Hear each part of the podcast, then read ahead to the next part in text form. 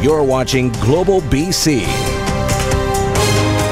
This is Global News Hour at 6. Good evening and thanks for joining us. We'll get to those stories in a moment, but we begin with breaking developments in the search for a missing 59 year old woman in Lions Bay.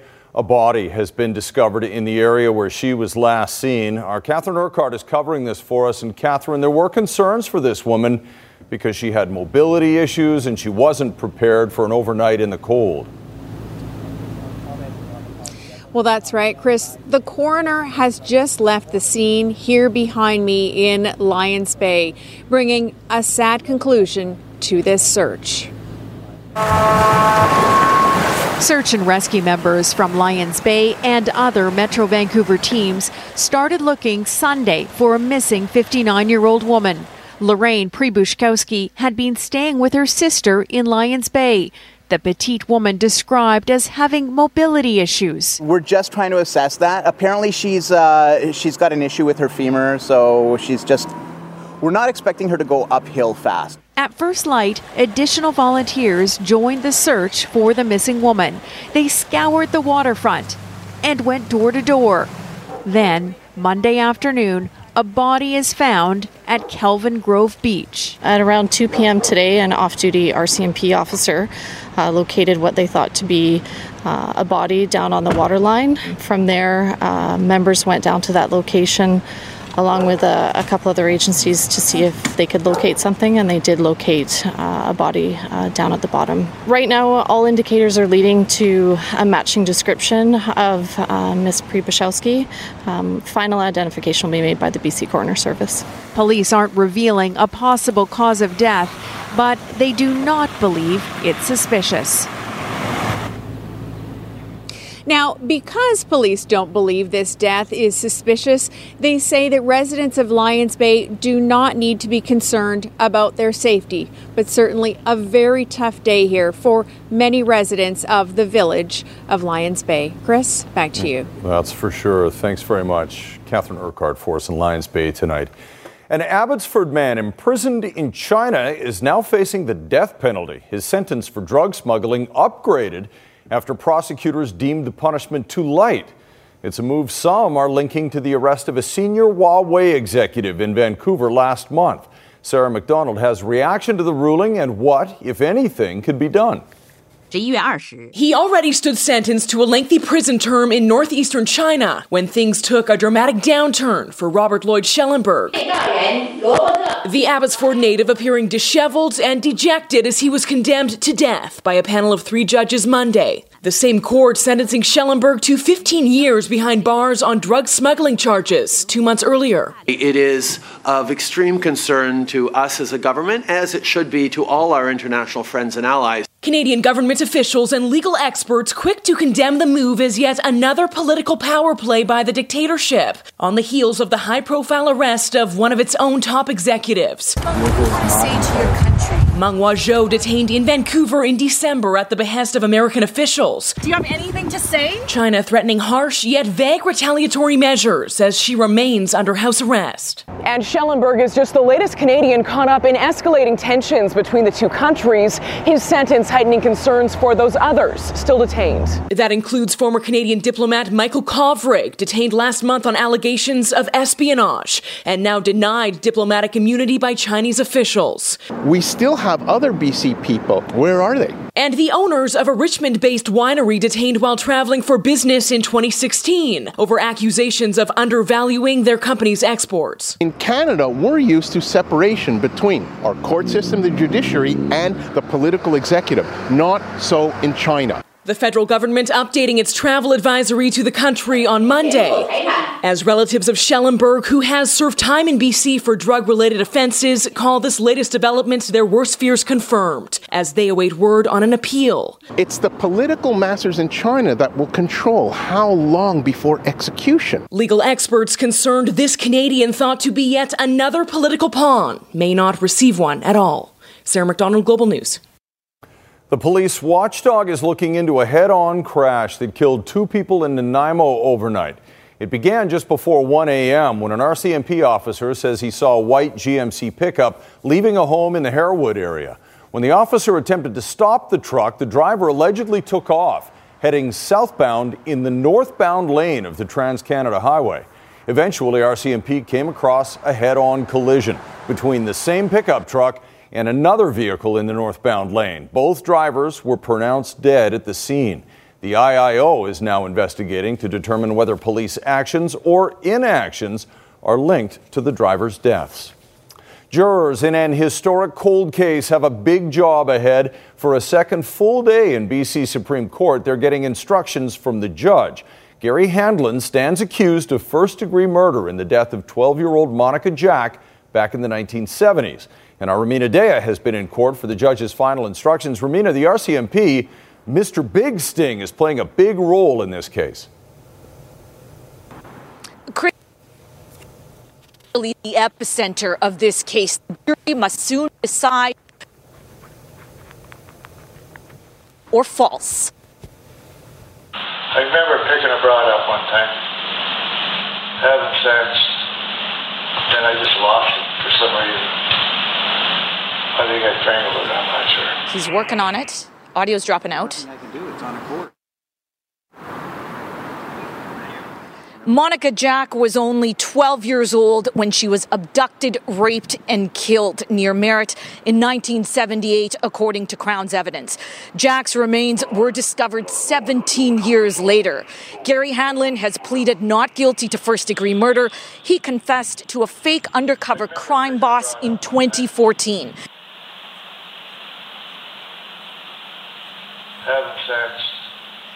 There's no forensic evidence. Crown contends the confession was real and Handlen came clean in order to avoid prosecution. Currently in the courtroom right now, Monica Jack's family is in tears. They have waited four decades for this. Justice Cullen is expected to finish his charge to the jury tonight. After that, deliberations will commence. Chris.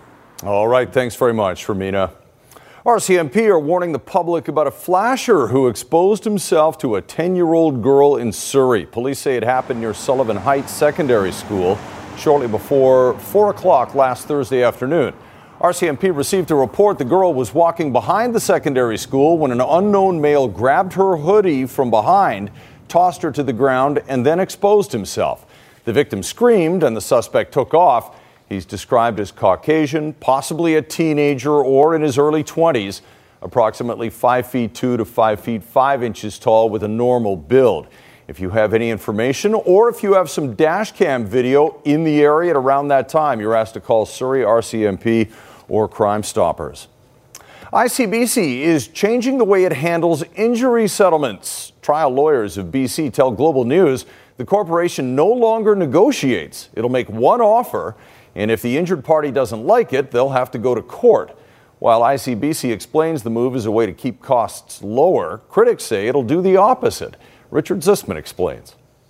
Lawyer Scott Stanley is in the midst of a number of negotiations with ICBC for settlement claims for his clients.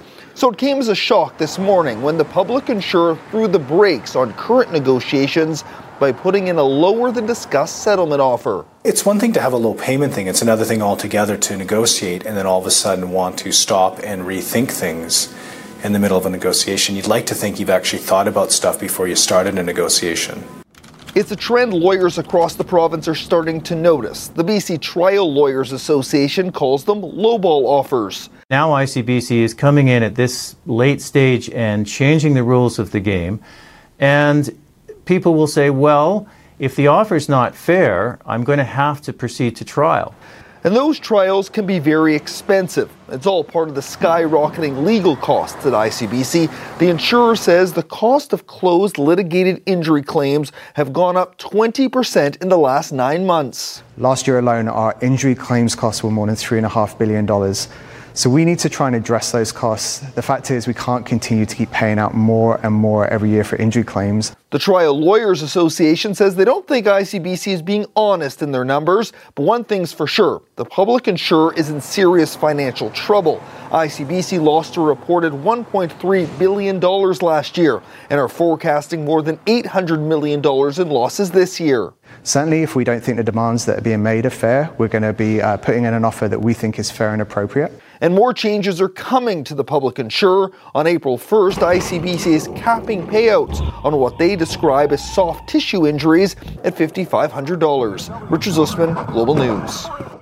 Well, Keith Baldry is live in Victoria for us tonight to recap how many and when drivers will be paying even more for insurance rates uh, going up pretty soon, Keith. Yeah, get ready to hang on to your wallets, everybody, because it's not just uh, injury claims ICBC is worried about. They need money, they need to raise revenue, and that means your rates are going up and other changes as well.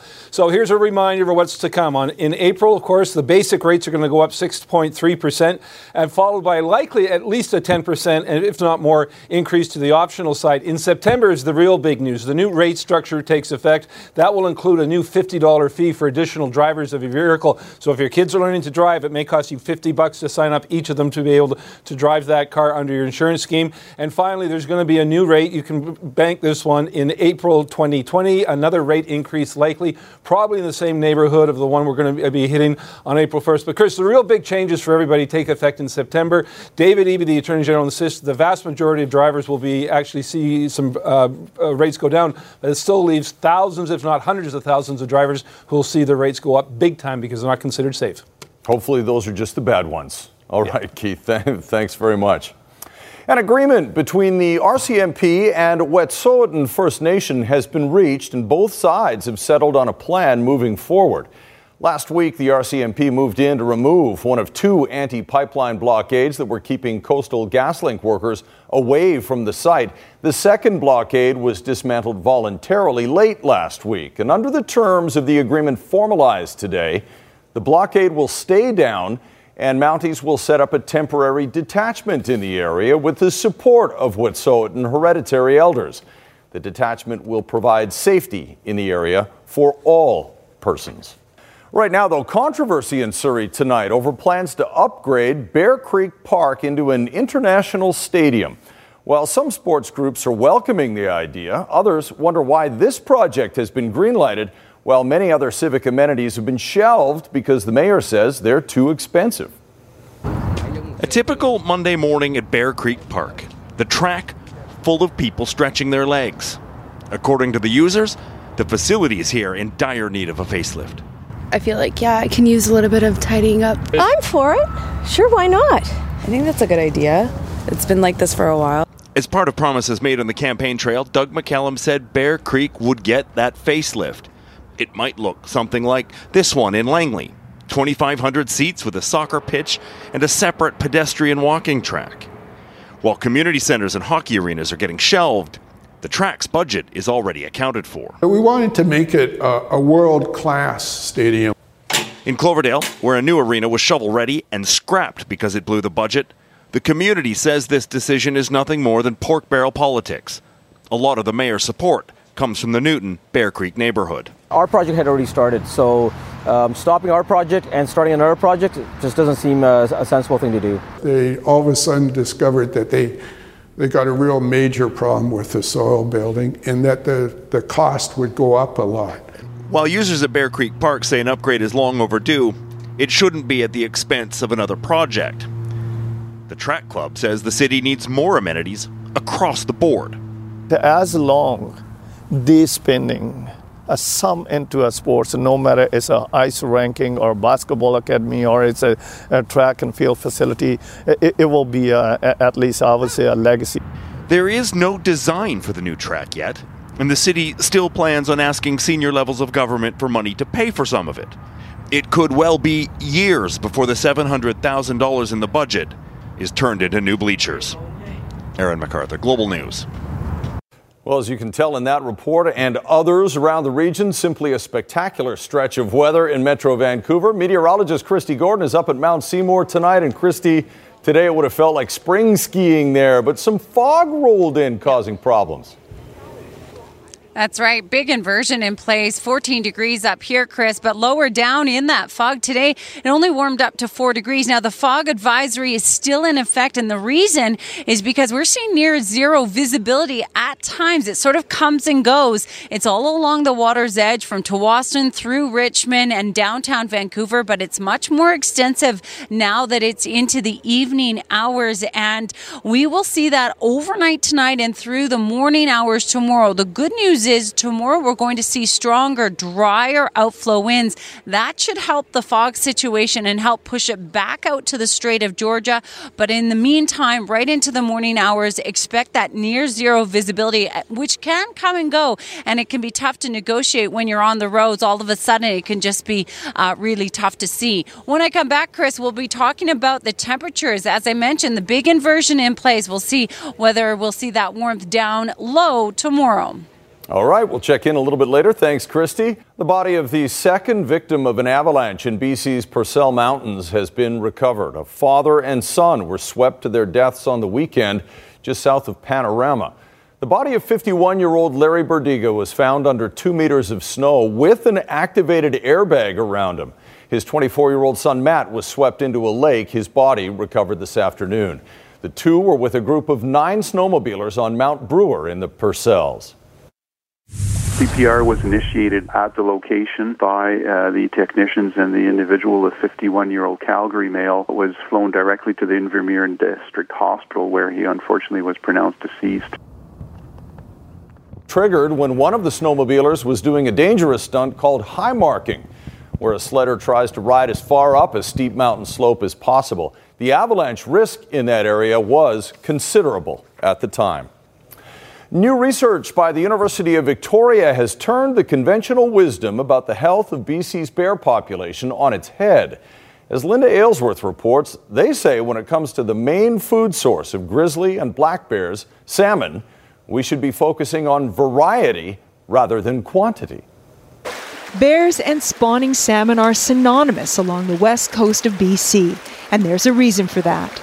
When we look at bear size, the number of cubs bears tend to produce, we can find close relationships to the amount of salmon those bears have consumed.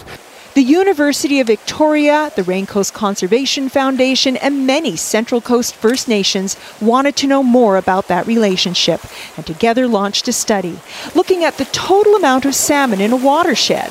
But there turned out to be more to it than that we were really surprised to learn the most important factor is the diversity of species that return to these watersheds. In other words, bears that feed at streams that have a run of only one species of salmon may only eat as long as that run lasts. But another bear in a neighboring watershed that has a diverse portfolio of up to four salmon species, he or she might eat up to three times the amount of salmon in that year. That's because different salmon species run at different times, so the buffet is open more often. They got this information by analyzing the bear's fur. Basically, we set up a piece of barbed wire and uh, with a scent pile in the middle, and those bears can walk in. And uh, some of the fur gets caught on the wire. The fur was then sent to a lab for analysis. What this does is give us chemical insight, a tracer that allows us to estimate what proportion of that hair is built from salmon in essence. The findings prove that every salmon run, no matter what the species or how small, is important. For far too long, managers have overinvested in the large, commercially uh, important stocks and forgotten essentially about these smaller runs. Hopefully, we'll be able to influence the way fisheries decisions are made here. They consider uh, salmon for bears and the diversity of salmon. Linda Aylesworth, Global News. The Honorable Jody Wilson Raybould, Minister of Veteran Affairs and Associate Minister of National Defense. A surprise move in today's federal cabinet shuffle has Prime Minister Justin Trudeau insisting a BC MP is not being demoted. Senior Cabinet Minister Jody Wilson Raybould says she's proud of the work she did as Justice Minister and Attorney General, but she's now moving on to Veterans Affairs. Trudeau insists that caring for Canada's veterans is an important job, and Wilson Raybould, at least publicly, agrees. James- a last ditch plea today from British Prime Minister Theresa May imploring British lawmakers to support her Brexit deal. Despite that, she's expected to lose tomorrow's vote. The only ways to guarantee we do not leave without a deal are to abandon Brexit, betraying the vote of the British people, or to leave with a deal. And the only deal on the table is the one MPs will vote on tomorrow night. If the deal is voted down, May could ask the EU for an extension of the March 29th deadline. The main opposition Labour Party is also threatening to table a motion of non confidence in the Prime Minister. The turmoil adding to calls for a second Brexit referendum. As the government shutdown over his border wall drags on in the U.S., Donald Trump continues to be haunted by the Russian issue. The president still dealing with the bombshell report that U.S. law enforcement actually launched an investigation into whether he had been working with Russia against U.S. interests. Meantime, his nominee for Attorney General is now reportedly supporting Robert Mueller's investigation.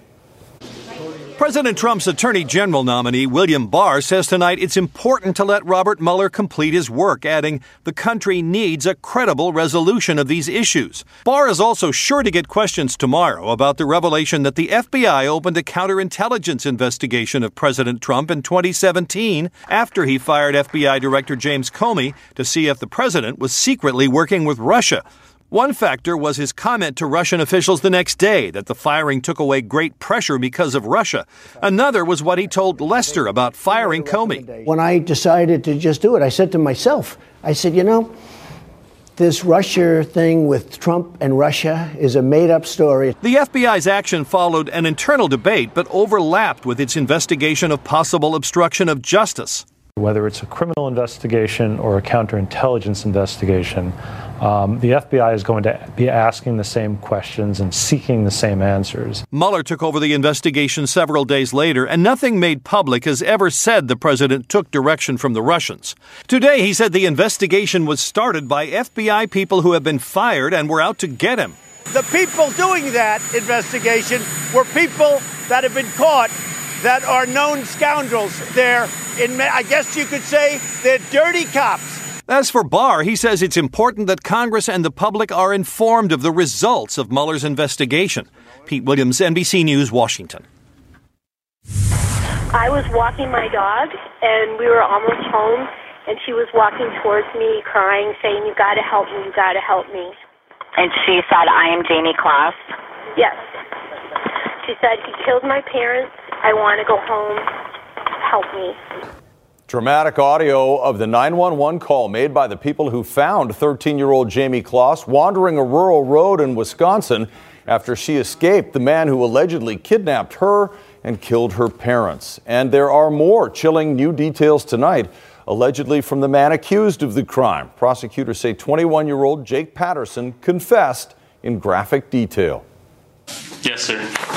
21 year old Jake Patterson appeared in court in Barron, Wisconsin Monday afternoon to face charges of kidnapping 13 year old Jayme Closs and fatally shooting her parents. In a criminal complaint, Patterson says he staked out the Closs house several times before the kidnapping. On October 15th, Patterson says he approached the Closs home and shot James Closs in the head through his front door.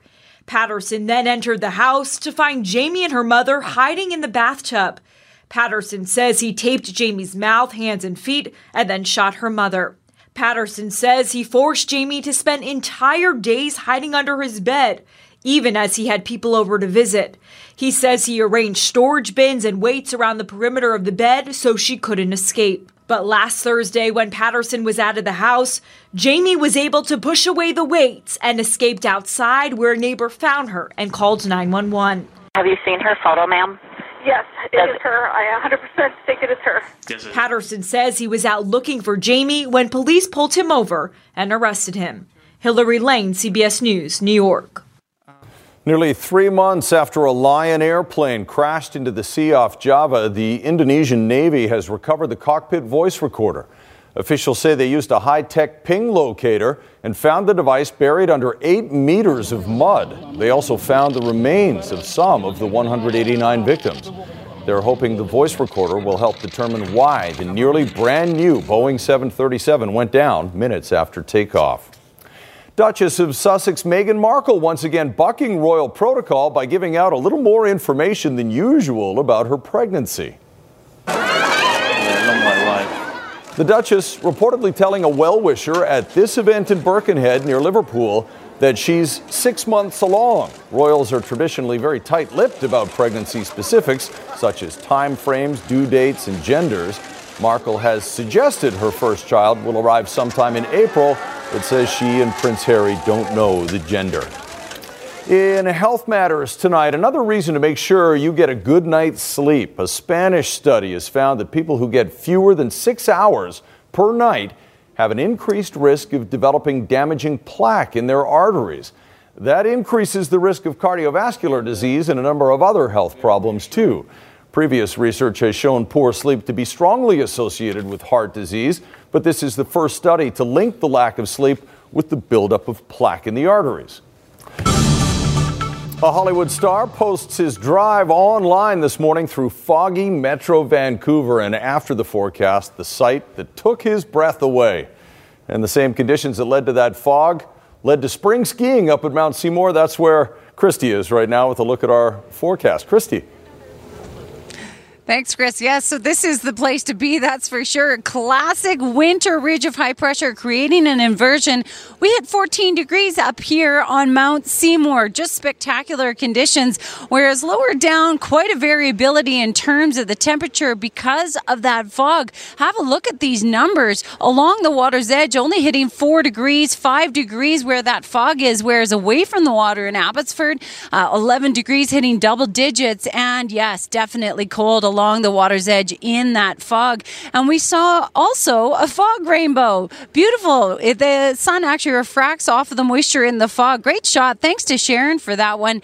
And you can see in the interior, it didn't warm much, much at all. Kamloops, Kelowna only at minus one today. And that's because of the valley cloud there as well. You can see with this shot from Silver Star showing up above it. Yes, everyone, hit the slopes. These are the type of conditions where you want to get out there because it is warm and it is sunny. There's your forecast for tomorrow with sunshine, and we will see more cloud across the south coast again tomorrow with the valley cloud. Highs of only minus two, warming up a little bit tomorrow. We're going to see more outflow, so not as much fog tomorrow, but keep in mind tonight, right through the morning hours for your commute, you may see that fog in the morning, and that certainly reduces visibility. No rain in the forecast until Thursday. Uh, I would like to introduce you to Simon Whitehead, he is manager of uh, marketing up here at Mount Seymour. And uh, what a sensational stretch of weather we've had. Oh, we've had a great run. So just beautiful conditions. It's been um, spring skiing in January, which is a real treat. Great for all the families to come up.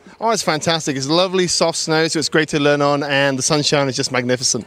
How is this compared to your season so far? We've had a really good season, and we had a, a, an average opening on December 14th, and um, after that we had lots of snow, and we had a great Christmas. Take that, El Nino. yeah, it's a weak El Nino, but it hasn't stopped us. That's exactly right. You know, it's perfect. Weak El Ninos, you don't get the snow lower down; you just get it in the mountains. So that's great. You said you had a record-breaking conditions over the over Christmas. Yeah, we had a record-breaking uh, Christmas. We had um, just a record number of people. Um, everyone had a great time. We had everything open, and we had just really nice conditions underfoot. Now you've got a little guy at home that you want to say hi to because we kept you out later than you normally would. Say hi to Bryn for you. Oh, for hi, Bryn.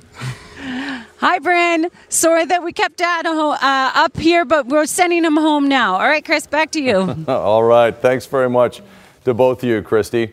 Well, the foggy sunrise over Metro Vancouver was worth sharing for Hollywood star Jason Momoa.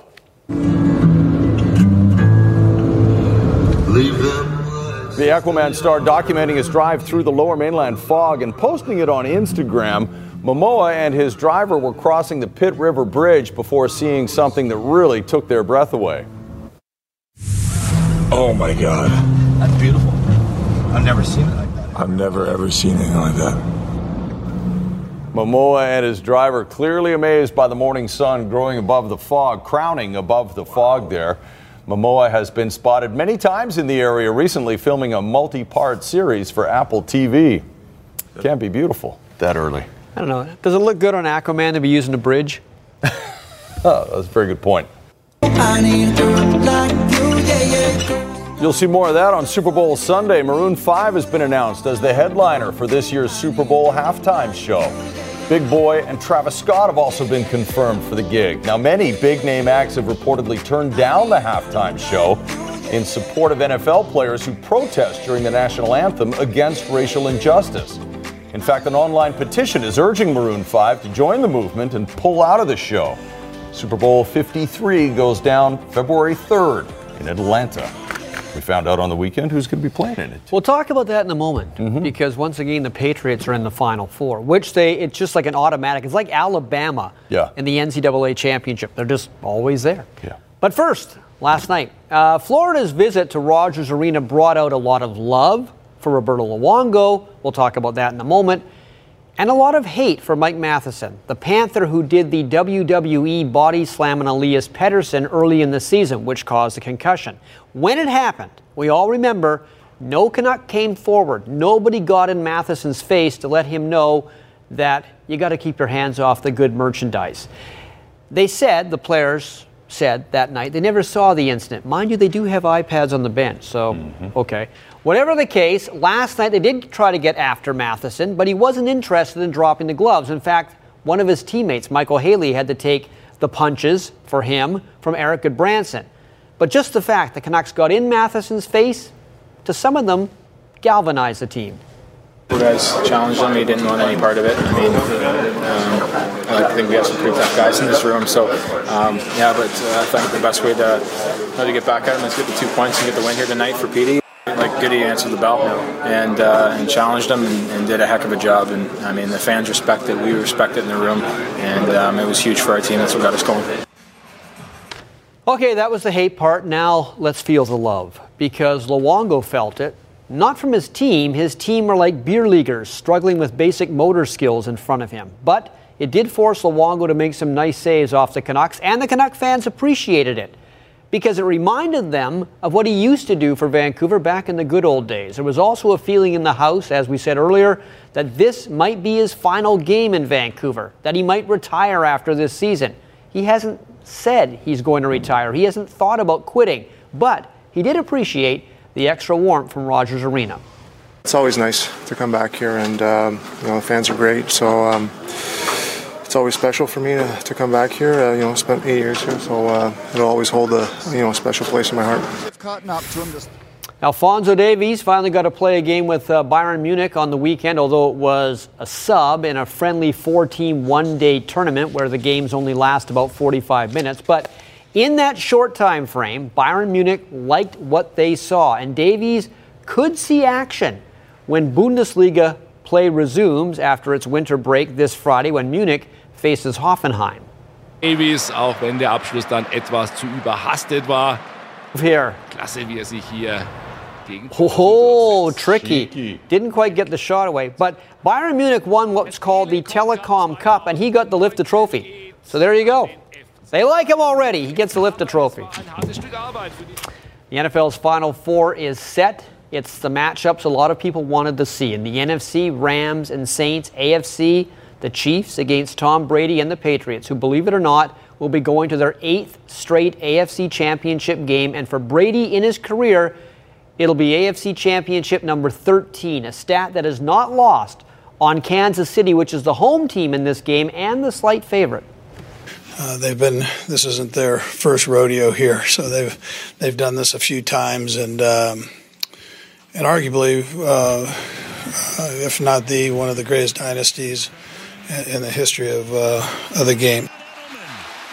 The biggest day for UBC hockey is coming up Friday when they pack the arena with students from today and students from yesterday and players from yesterday. It's a tradition that has made the Winter Classic at UBC the day everyone looks forward to. Three on two, the former Victoria Royal throws it across, tip in, they score! In the midst of a playoff push, every game for the UBC men's hockey team from here on out is important. But the big game is this Friday's fifth annual Winter Classic. Scores! That one's in, no mistake. Well, the, the entire school is jacked up. Um, it's been on their calendar from the beginning of the year. Uh, students talk. You know, we got all the Instagram videos from last year. So uh, somebody told me that it's already half sold out.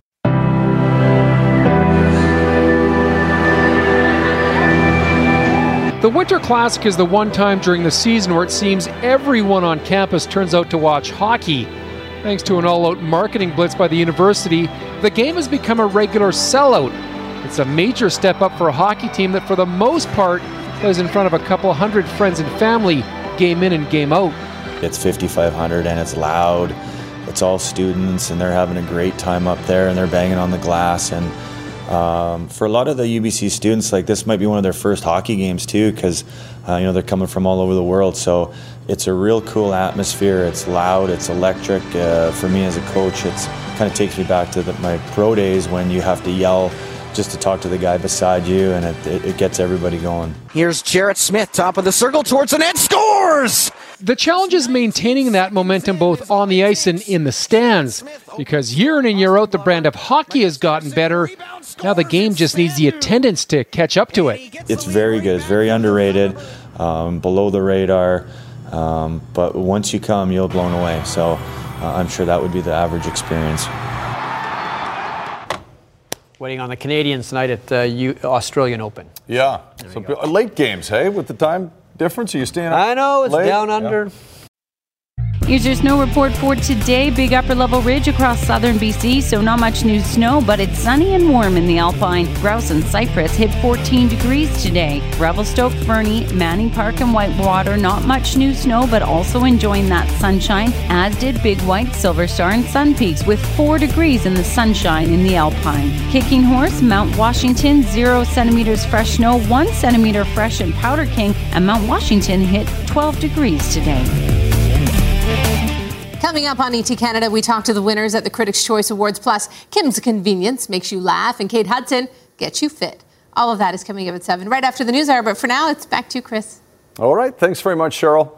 The biggest auto show in North America getting underway today, and at least one way, it's the end of an era.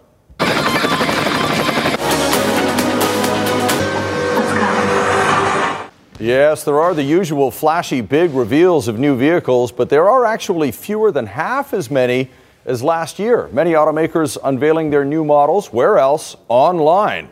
And speaking of which, technology and connectivity have become just as important as horsepower for most manufacturers. Among all the cars is a company marketing personal flyable drones. They plan to sell them for about a quarter of a million dollars.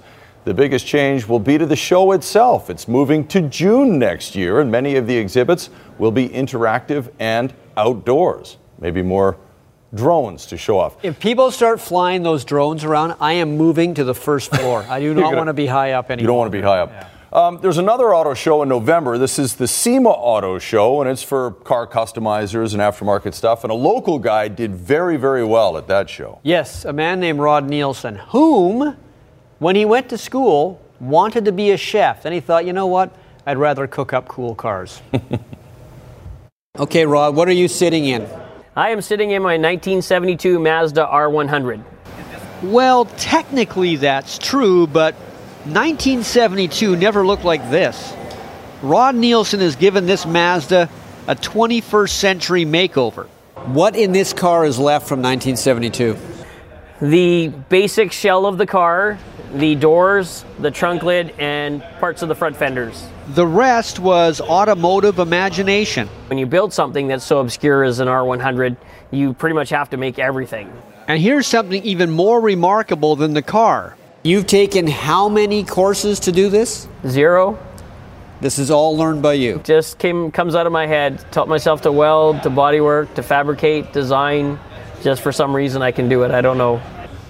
And if he's not inventing new parts on the fly, he's going all Dr. Frankenstein and combining cars, like this 1965 Chevy Impala, which has a high end sports car engine. Yes, it has a turbocharged 4.2 liter Maserati motor.